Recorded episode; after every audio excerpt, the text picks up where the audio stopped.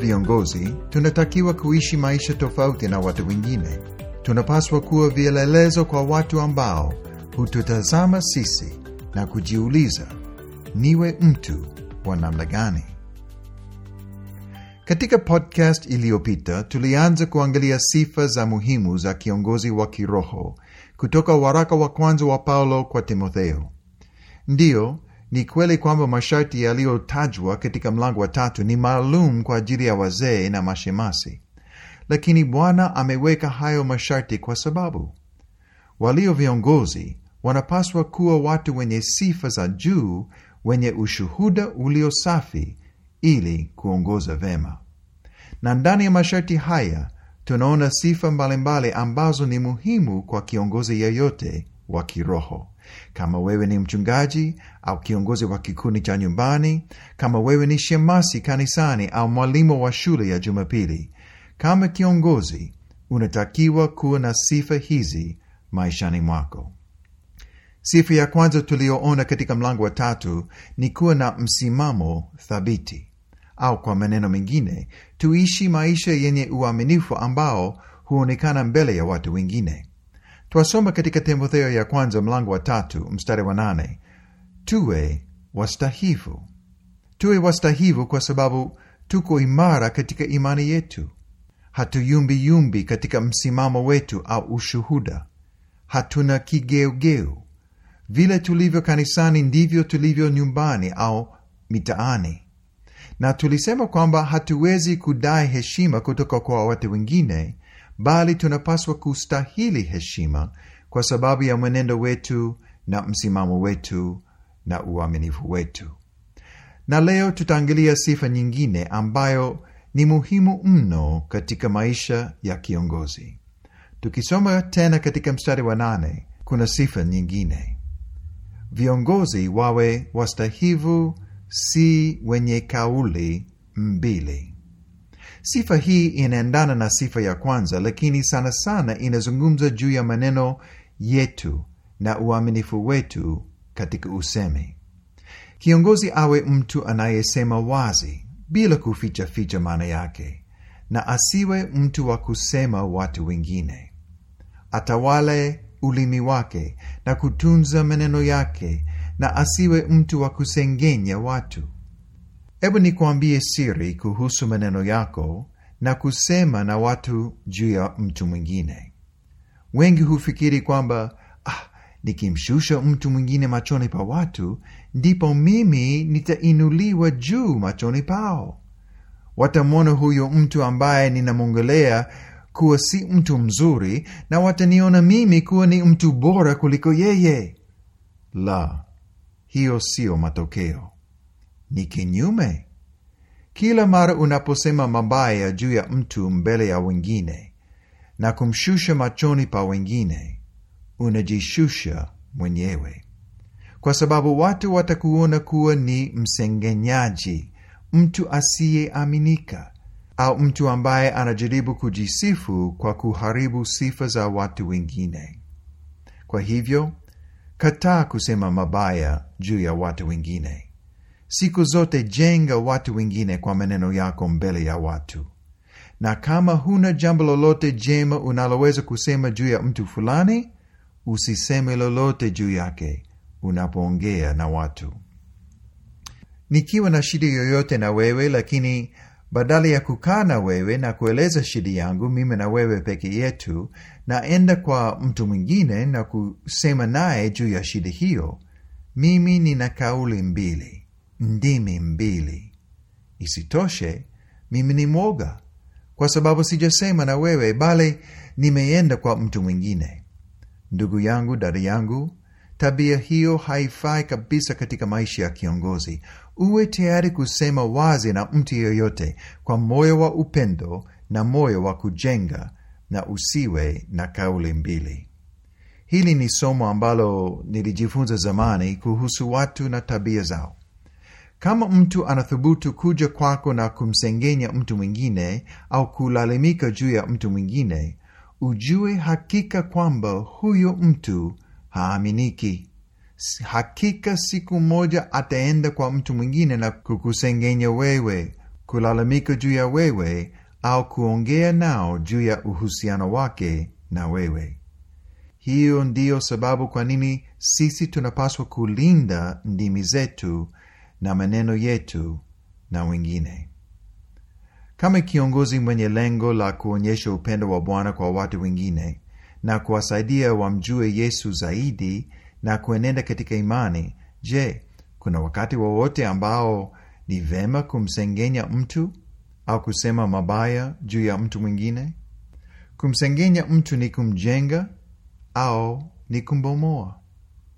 Ni bora kwenda kwake wewe na yeye peke yenu na kusema naye ana kwa ana, hata ingawa maneno yako yanamuumiza, kwa lengo la kumsaidia.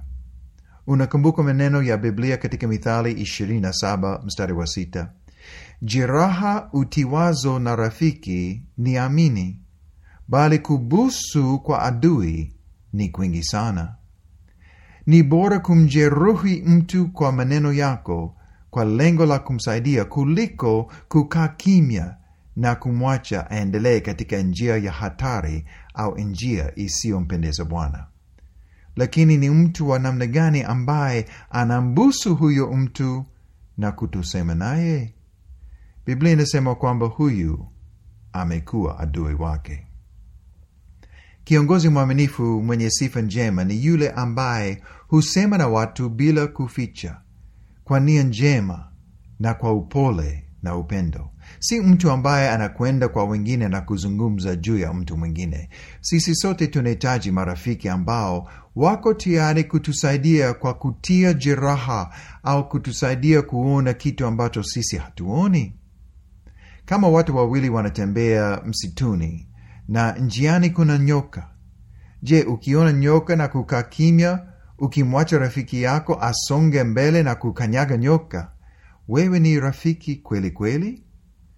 Kama rafiki, utafanya nini? Utamshika, utamsimamisha na kumweleza kuwa kuna hatari mbeleni. Hiyo ni kazi yetu kama viongozi. Ni sifa njema ambayo tunahitaji katika maisha yetu, ukijulikana kuwa mtu ambaye husema kweli siku zote na kusema dhahiri bila kuficha, kwa upole na upendo. Hiyo ni sifa ambayo itakutenganisha na watu wengine wengi walio na kauli mbili na ndimi mbili. Kiongozi, tunza ulimi wako siku zote. Omba Bwana atawale katika maneno yako na maongezi yako na watu. Unakumbuka tahadhari ya Yakobo tatu pili mtu asiyejikwaa katika kunena, huyo ni mtu mkamilifu, awezaye kuzuia na mwili wake wote kama kwa lijamu. Ni sifa muhimu sana katika maisha yako na yangu. Tutunze maneno yetu, tuongee wazi na watu wote kwa upendo na upole, na tusisengenye watu wala kuwasema watu wengine. Na kabla ya kumaliza, hebu niongeze neno moja juu ya kunena wazi na watu. Kuna methali isemayo, usizunguke zunguke mbuyu, piga sungura. Methali hiyo inafaa kwa viongozi wa kiroho. Ukiwa na ushauri, tahadhari au maneno ya kumtia mtu moyo, sema naye moja kwa moja. Usizunguke mbuyu.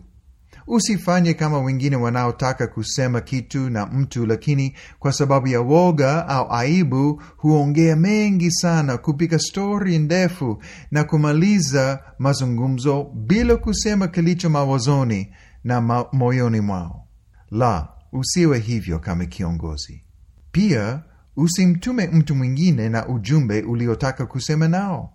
Uwe na ujasiri ukijaa upendo kwa huyo mtu kiasi kwamba uko tayari kusema naye ana kwa ana, moja kwa moja, na kwa unyenyekevu na upendo. Nakumbuka siku moja nilipokuwa kijana na kiongozi wa kiroho alikuja kwangu na kuomba twende mahali na kukaa kwa ajili ya mazungumzo. Niliogopa na kutetemeka kwa sababu nilikuwa kijana na yeye mzee wangu. Pia sikujua alitaka nini na mimi. Nikafikiri kwamba nimefanya kosa kubwa na amekuja kunikemea. Lakini katika mazungumzo yetu alionyesha upendo. Akanitia moyo na kuniambia kwamba ananipenda kama ndugu na kuniombea.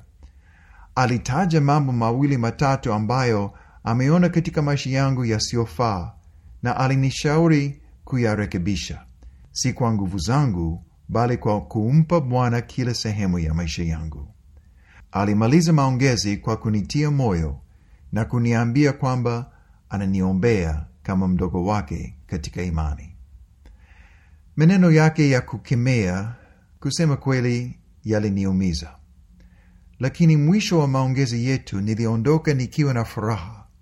Nikijua kwamba yote aliyoongea alisema kwa sababu ya upendo akiwa na moyo wa kunisaidia niwe mtu bora na tayari kutumiwa na bwana kama chombo chake baada ya mazungumzo hayo nilianza kuhisi kwamba bwana ananiita kufanya kazi ya huduma na alitumia mkutano huo sana katika maisha yangu.